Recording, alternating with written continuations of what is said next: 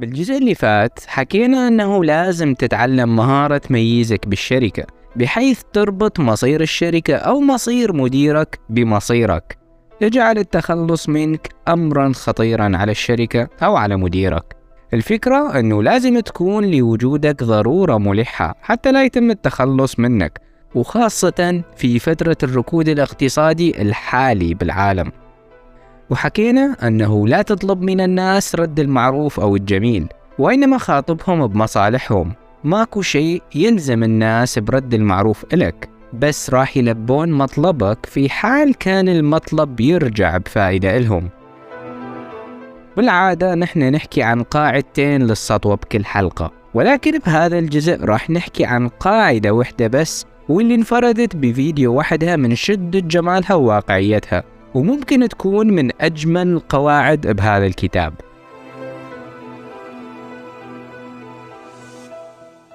السلام عليكم. مونكاست هو بودكاست أسبوعي. نحكي بيه عن أفكار واردة بأشهر الكتب العالمية. حسب تجربة الأصدقاء أفضل وقت تسمع مونكاست هو بالسيارة أو قبل النوم أو من تتمشى أو بصالات الانتظار. هو مناسب للاستماع بالأوقات المهدرة خلال اليوم.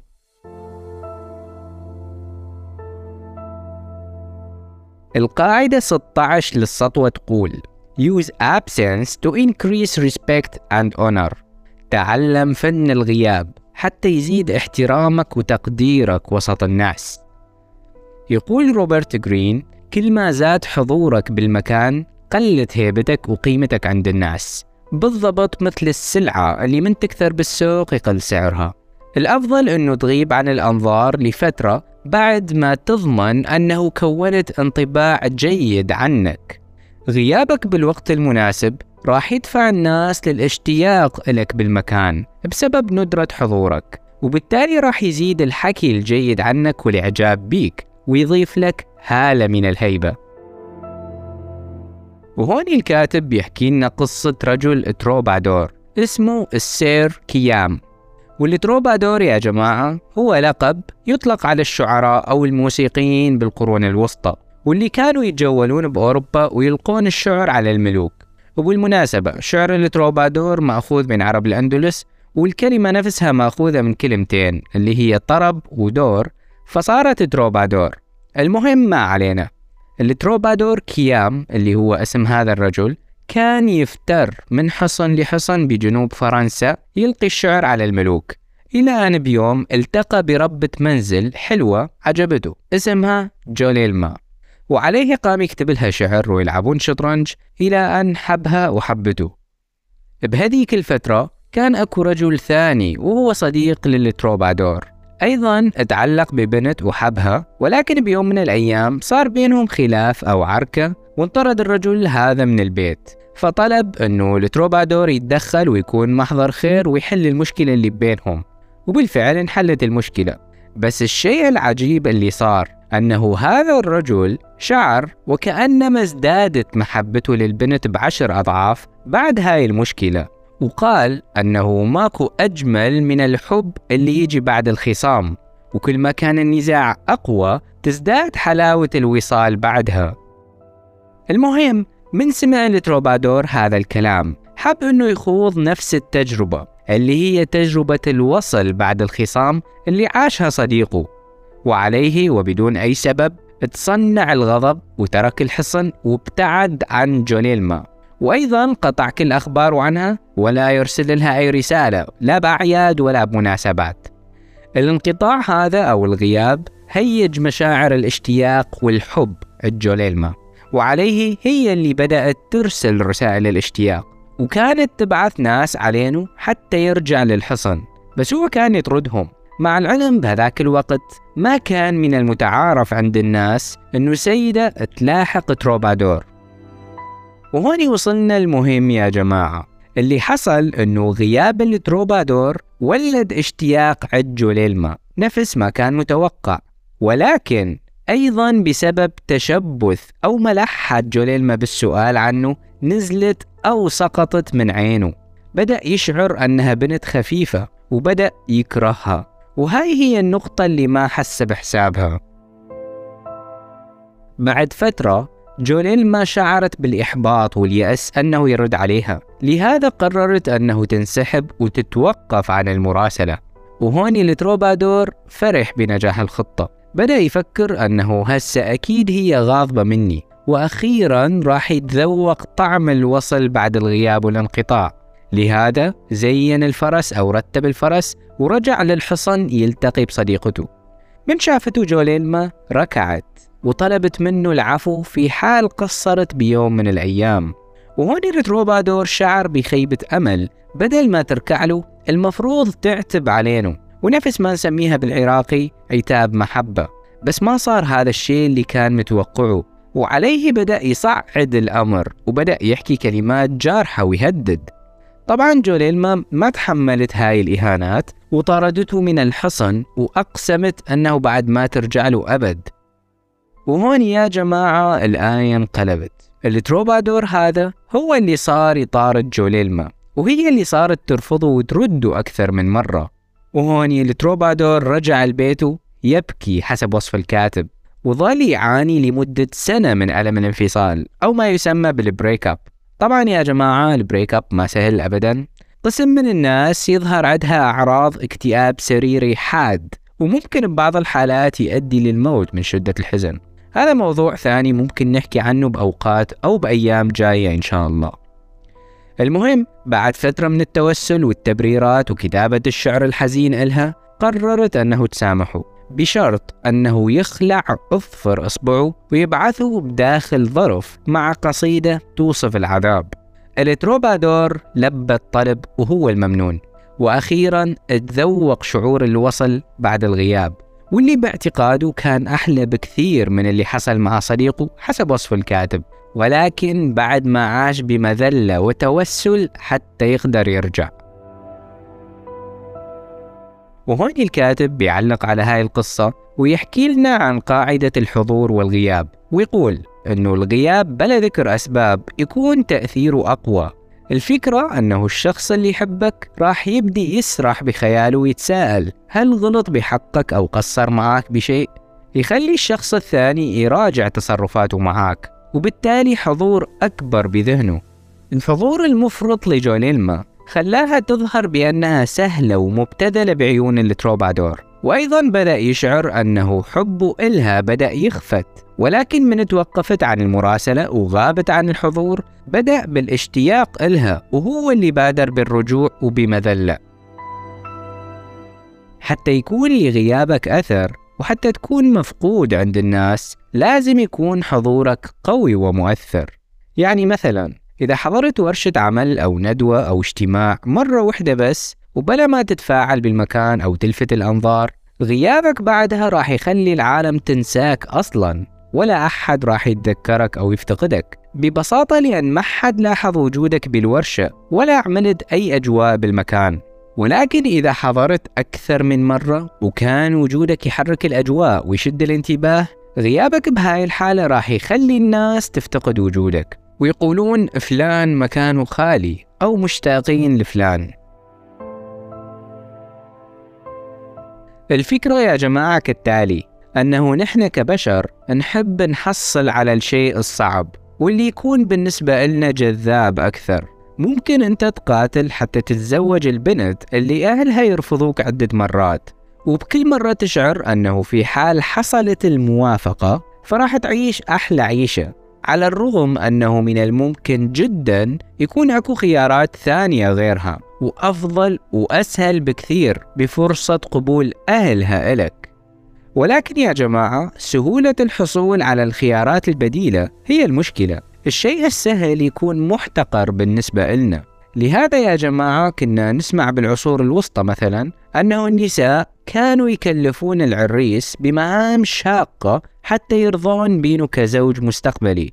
الفكرة كانت أنه كل ما صعب الأمر على العريس كل ما قدرها أكثر وحافظ عليها لأن عانى وذاق الأمرين حتى حصل عليها.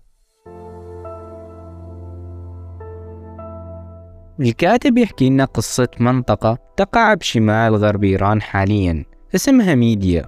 هاي المنطقة كانت تحت سيطرة الآشوريين وكانوا يحكموها بالحديد والنار. المهم بعد فترة منطقة ميديا حصلت على الاستقلال ولكن الشعب ارتأى أنه ما يحتاج نعين حاكم أو ملك لهذه المنطقة خوفا من أنه يكون طاغي ويرجعون لنفس العيشة.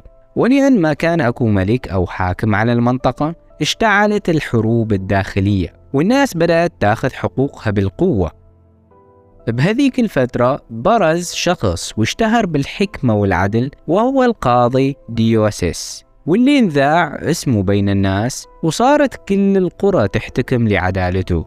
ولكن العجيب يا جماعة أنه بذروة سطوته على المنطقة أعلن انسحابه وتقاعد بالبيت بحجة أنه كل وقته يقضينه بحل مشاكل الناس بينما مضى الوقت يحل مشاكله الخاصة. الغياب المفاجئ هذا رجع البلد لحالة اقتتال ومطحنة وهالمرة كانت أشد من قبل. يقول الكاتب أنه العالم بدأت تتوسل بهذا الرجل حتى يحكم البلاد وهو كان رافض بشدة المسألة وبعد كثير من التوسل اقتنع وصار فعلا الملك على المنطقة ولكن بشرط أنه يبنى له قصر كبير بالعاصمة يحكم من خلاله المنطقة ويكون القصر محاط بالحراس. عزل نفسه وخلى قواعد تمنع وصول عامة الناس. حتى أنه الحاشية المقربة كان يسمح لهم يشوفونه مرة بالأسبوع بعد أخذ موافقة طبعا وكان التواصل معانه يتم من وراء حجاب. اللي حصل يا جماعة أنه ديوسس استمر بالحكم لمدة 35 عام وهو اللي وضع حجر الأساس لقيام الإمبراطورية الفارسية واللي بناها أحد أحفاد أحفاده. الشعب كان يحترم هذا الملك جدا لدرجة العبادة. وما كانوا يعتبرونه إنسان عادي وإنما أشبه بابن للإله. يعلق الكاتب على هاي القصة ويقول أن الرجل هذا كان عنده طموح من قبل أنه يصير حاكم. من شاف المطحنة اللي صارت بالمنطقة أدرك أنه هاي ساعته وحان الوقت أنه يضرب ضربته. من شاف الظلم الموجود عرف أنه العالم راح تفرح بشخص عادل. لهذا بدأ يشتغل على هاي النقطة إلى أن أسس لسمعة قوية واللي عرف بين الناس أنه الرجل العادل الذي لا يخطئ. الرجل هذا فاهم لقاعدة الحضور والغياب. لهذا بنشاف أنه الناس تعودت على خدماته المجانية بحل المشاكل بين الناس واللي أفقدته الاحترام والهيبة. أدرك أنه حان الوقت للانسحاب والغياب. حتى شعب ميديا يذوق مرارة العيشة والاقتتال بغيابه عن الساحة. وبالفعل الشعب رجعوا يتوسلون أن يصير الملك. الرجل هذا رجع كرر الغياب من منع الناس أنه تشوفه بسهولة. الأمر اللي خلانه أسطورة بأعين الناس حتى قالوا أن هذا الرجل أكيد ما من البشر.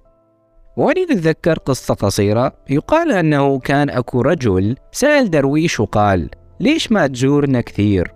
فقال الدرويش أنا أفضل أنه تسألني ليش ما تزورنا كثير؟ عن أنه تسأل ليش كل مرة تجينا؟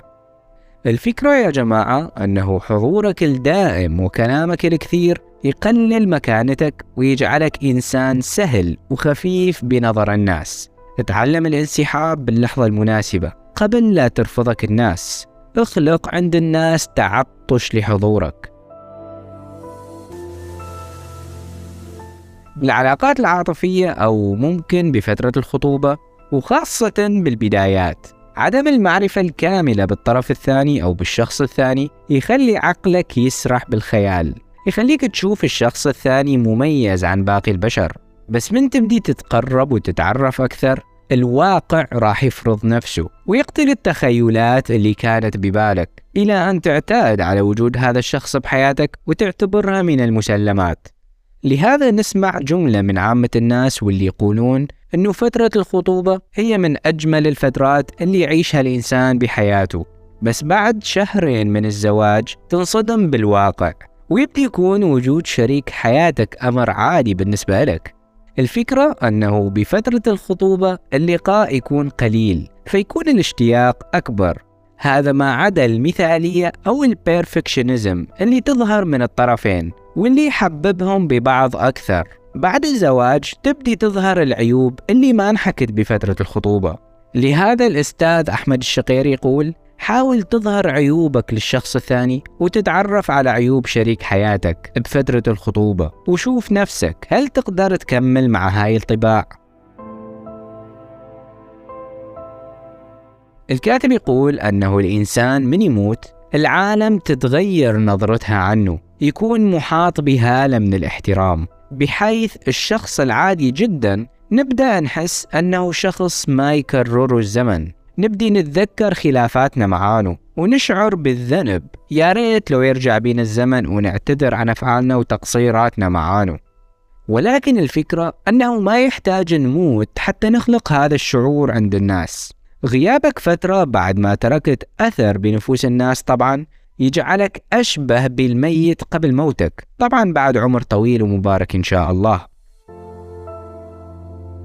Napoleon had this idea to the effect of if I appear every day at the theater in Paris, people don't respect me. Oh, he's the, the you know the king is the emperor. It's there. Okay, but if I only show up at the theater once a month, mm-hmm. it becomes an event, mm-hmm. and people start talking about sure. me and thinking about me. So use absence sometimes because we have this Im- wrong impression that presence, being constantly present, is what makes somebody kind of fall in love and want us. But actually, it's a step of absence that creates that. اللي سمعناه انه يحكي قبل شويه هو روبرت جرين مؤلف الكتاب كان يحكي عن نابليون واللي كان يقول إذا كثر حضوري على مسرح الأحداث يقل تأثر الناس بي. ولكن في حال ظهر مرة بالشهر راح يكون أشبه بالحدث المهم اللي يخلي الناس تحكي عني. ويقول الكاتب أنه الاعتقاد الخاطئ عندنا أنه الحضور الدائم بالمكان يخلي الناس تحبنا وترغبنا. ولكن بالحقيقة أنه الغياب هو اللي يولد هاي المشاعر. The idea is if you're always going after the other person, if you're always the pursuer, etc., they start to take you for granted, mm-hmm. right? Sure. You're always the one calling and texting. You're in their face constantly, thinking that that's the way to make them love you. You're also creating that they take you for granted. They think you're so familiar that they have you wrapped around your finger mm. a little bit.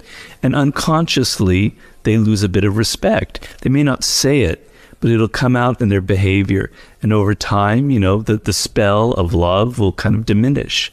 So you want to step back, you want to create some distance, some absence, and you want to make them come to you instead of you going to them. If you make them take a move towards you, then the, the game is reversed, the dynamic is reversed. Now the power is a little bit more.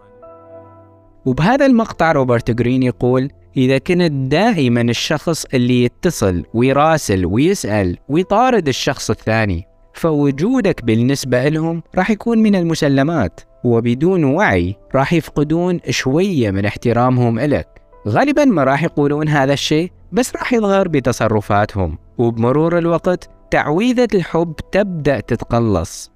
لهذا الأفضل أنه تتراجع أو تغيب فترة وتخلي الناس هي من اللي يجون عليك بدل ما أنت تروح. ملك إسبانيا شارل الخامس أحد أعظم حكام القرن الستة عشر واللي بفترة من الفترات كانت إمبراطوريته تحكم أغلب مناطق أوروبا. الملك هذا أدهش الأوروبيين كلهم من أعلن اعتزاله وتنازله عن حكم الإمبراطورية الضخمة. الأمر اللي خلانه يكون عظيم حتى بعيون الناس اللي تكرهه واعتبر قديس. ترك الساحة بإرادته قبل لا تمله الجماهير وقبل لا تطالب برحيله ويكون حضوره مبتذل. ترك المنصب قبل لا تجول عنه هالة الاحترام اللي تعب على تكوينها. وهون نتذكر أسطورة كرة القدم الفرنسية زين الدين زيدان.